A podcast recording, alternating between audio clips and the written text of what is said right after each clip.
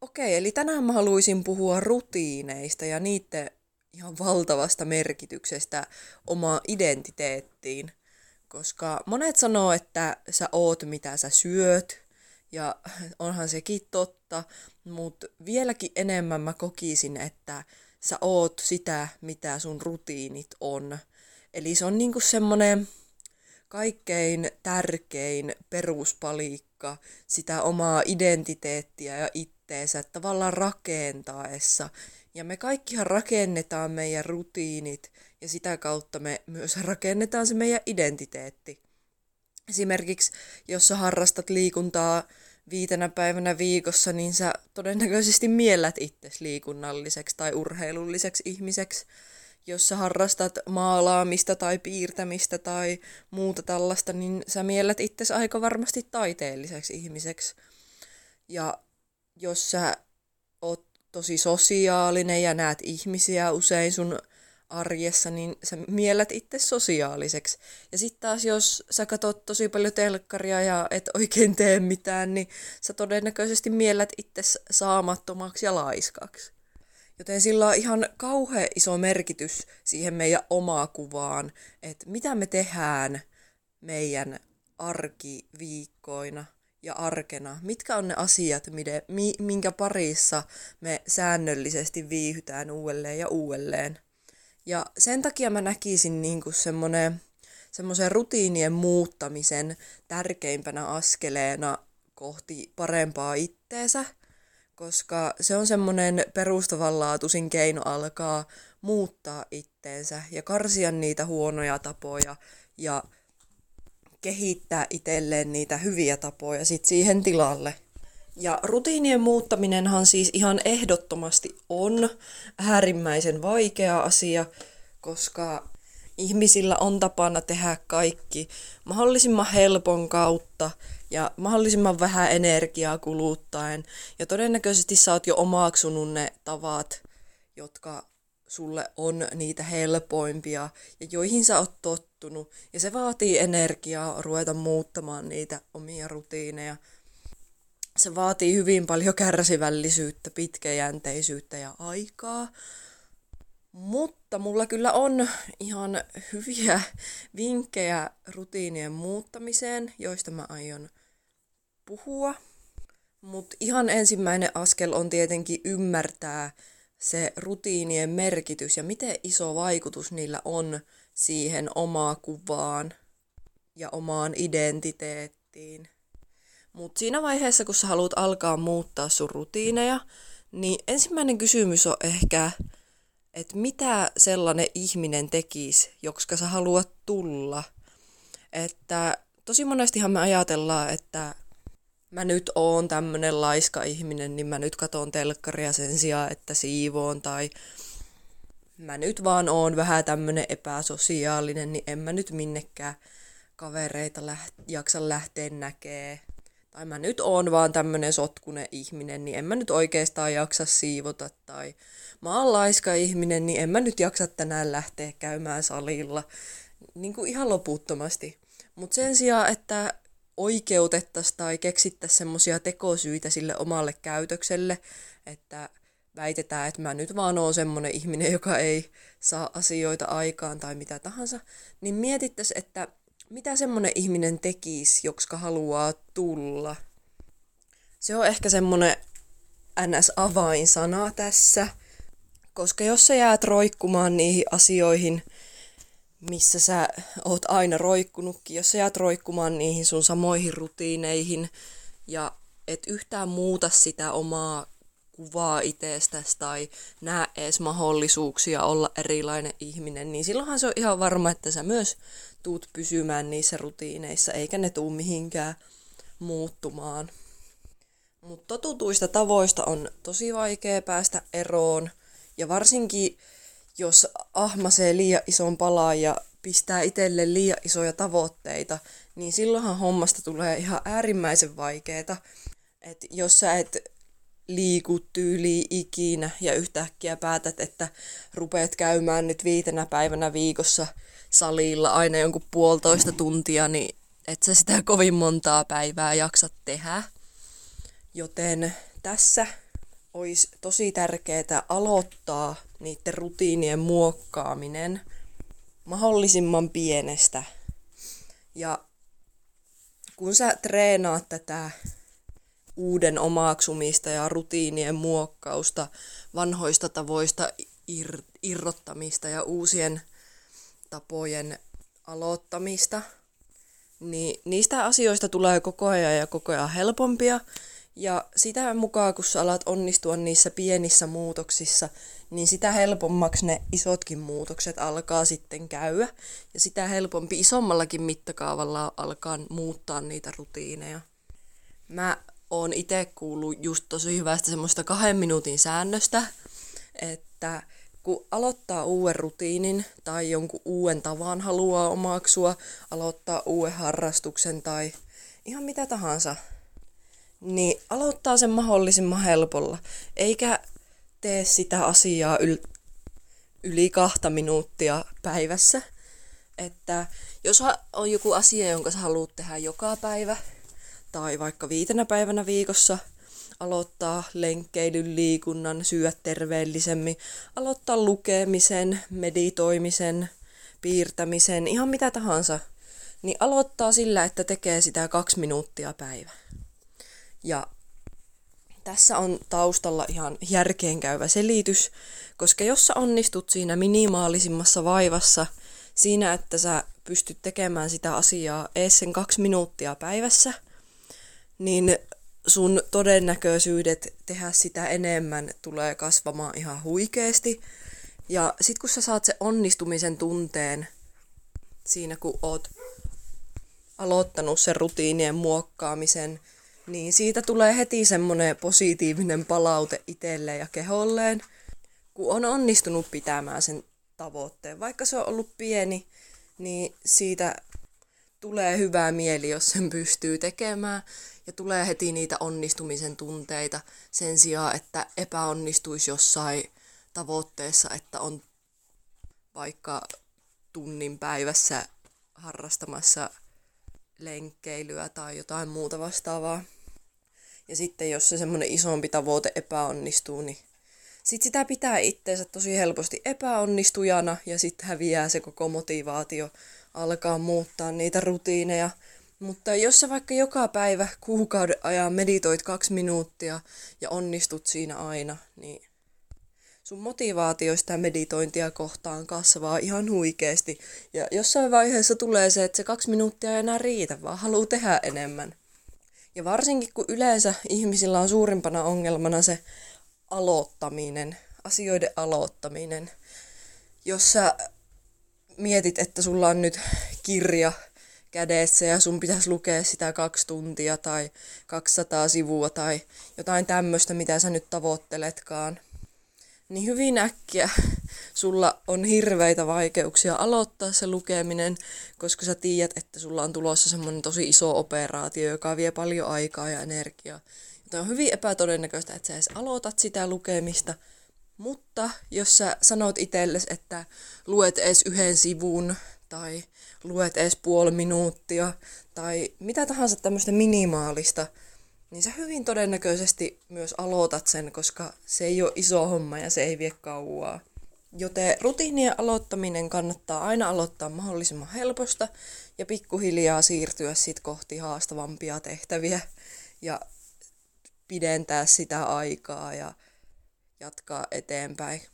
Ja muutenkin monet tosi menestyneet ihmiset, kirjailijat esimerkiksi, tekee niin, että ne lopettaa sen kirjoittamisen ennen kuin siitä alkaa tulla työlästä. Että se asia, mitä ikinä tehdäänkin, niin se lopetetaan ennen kuin siitä tulee vaikeaa ja ennen kuin siihen alkaa turhautua. Että se pitää osata lopettaa silloin, kun sulla menee hyvin ja se tuntuu hyvältä.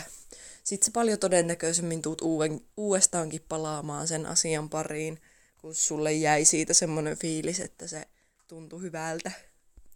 Sitten kun sä alat muuttamaan omia rutiineja, tai jos sulla on semmoinen halu muuttaa ittees, niin se lähtee tosiaan niistä rutiineista. Niin ensimmäisenä mulla olisi yksi semmoinen hyvä tehtävä, että kirjoitetaan ylös kaikki omat rutiinit, mitä päivän aikana tai viikon aikana tekee. Ja sitten määritellään ne hyviksi, huonoiksi tai neutraaleiksi. Eli tavat, joista haluaa päästä irti, merkitään vaikka miinuksella ja tavat, joita haluaa lisätä plussalla ja sitten semmoiset neutraalit vaikka yhtä kuin merkillä. Niin esimerkiksi sun rutiineihin aamulla voi kuulua herääminen, herätyskellon sammuttaminen, pullakahvit, suihku ja kävelylenkki. Sitten no herääminen on neutraali ja jos sä sammutat se herätyskellon, niin sekin on neutraali. Lenkkeily voi esim. olla plu- plussa, se on semmoinen tapa, missä sä haluat pysyä ja pullakahvit on sitten miinus, jos haluaa syödä vaikka terveellisemmin. Niin sitten kun sä katot sitä sun rutiinilappua, niin sä näet heti, että mitkä rutiinit on semmosia, mitä pitää muuttaa, ja mitkä rutiinit on sitten semmosia, joita haluaa lisätä tai parantaa. Ja jos on jotain uusia rutiineja, mitkä haluaa ottaa itselle käyttöön, niin nekin voi listata sinne, että ne sitten pysyy mielessä. Mä kyllä suosittelen aina tuommoista ylöskirjoittamista, se tekee kaikesta heti paljon konkreettisempaa ja varmempaa. Ja yksi hyvä tapa tähän uuden rutiinin aloittamiseen on, että sä kirjoitat ylös, että milloin sä aloitat sen, missä, mihin aikaan. Että jos sä haluat vaikka aloittaa lenkkeilyn, niin sä kirjoitat sinne kirjaan, että huomenna kello 17 10 minuutin lenkki. Ja sit kun sä oot määrittänyt sen, että missä sä teet sen, milloin sä teet sen ja miten sä teet sen, niin se on paljon todennäköisempää, että sä tuut tekemään sen, kuin että silloin, jos sä ajattelisit, että no mä teen se huomenna joskus johonkin aikaa jossain. Niin tätä on ihan tutkittukin, että oli kolme kontrolliryhmää. Yksi pyydettiin aloittamaan rutiini, liikuntaharrastus. Toista ryhmää motivoitiin siihen, kerrottiin syitä, miksi aloittaa liikkuminen. Ja kolmannelle ryhmälle annettiin vielä tehtävä, että ne sen lisäksi kirjoittaa ylös, että missä ne aloittaa, milloin ja miten. Ja sillä motivointiryhmällä ja sillä normiryhmällä, mitä ei motivoitu, niin niillä ei ollut hirveästi eroa edes. Että siinä ei ollut hirveästi väliä, vaikka osallistujille kerrottiin liikunnan hyödyistä ja muuta tämmöistä. Tietysti kun me yleensä tiedetään jo nämä asiat, ne on vaan vaikea ottaa tavaksi. Niin sitten niitä osallistujia oli auttanut ihan huikeasti se, että ne määritti, milloin ne aloittaa sen homman ja miten kauan ne tekee sitä ja missä. Et se on tosi hyvä keino saada itteensä vähän suuremmalla todennäköisyydellä noudattamaan tätä rutiinia, kun päättää, että missä ja milloin sen aloittaa. Ja toinen asia on tehdä siitä aloittamisesta mahdollisimman helppoa. Jos sä haluat aloittaa vaikka jonkun just lenkkeilyharrastuksen tai liikuntaharrastuksen, niin laitat kaikki lenkkeilyvarusteet, liikuntakamat, salireput ja muut valmiiksi oottamaan, että sitten kun sulla on se hetki, että sä lähet salille, niin sun ei tarvitse keräillä niitä vaatteita ja etsiä niitä, vaan ne on valmiina.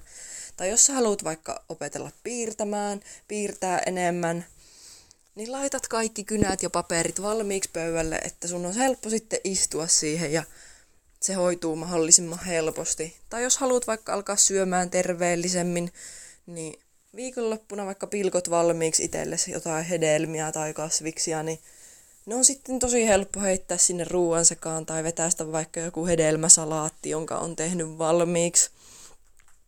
Ja näitä keinoja voi jokainen keksiä omiin tarkoituksiin vaikka kuinka paljon.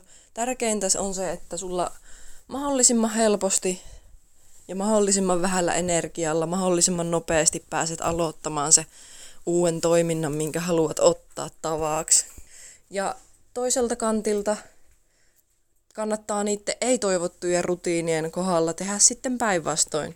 Tehdä niistä rutiineista mahdollisimman vaikeita.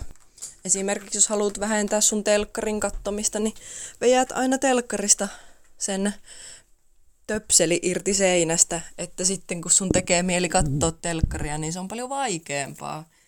Tai vaihtoehtoisesti piilotat kaukosäätimen jonnekin. Tai jos sulla on ongelma sun puhelimen kanssa, niin pistät sen ihan eri huoneeseen.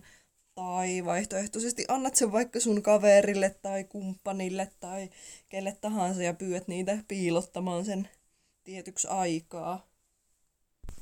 Tai jos sulla on ongelmaa jonkun tupakoinnin tai juomisen tai muu addiktion kanssa, niin teet siitä mahdollisimman vaikeita. Pistät ne oluet mahdollisimman kauas ulottuvilta ja röökit piiloon. Ja silleen, että sulla on hieman ongelmia käydä hakemassa sitten ne tupakat esimerkiksi justiin. Ja tähän löytyy varmasti tosi monia hyviä vinkkejä tuolta internetistäkin, että miten vaikeuttaa näitä pahoja rutiineja ja miten helpottaa niiden uusien rutiinien ottamista käyttöön. Jokaisella tietysti on omat tavoitteet ja niin se kuuluukin olla. Jokaisella omat vahvuudet, joihin tulee keskittyä. Niin mä nyt en tässä sen tarkemmin ala esimerkkejä antamaan, mutta niitä varmasti löytyy, kun etsii, jos tarvii semmoista apua niiden hyvien ja huonojen rutiinien kehittämiseen.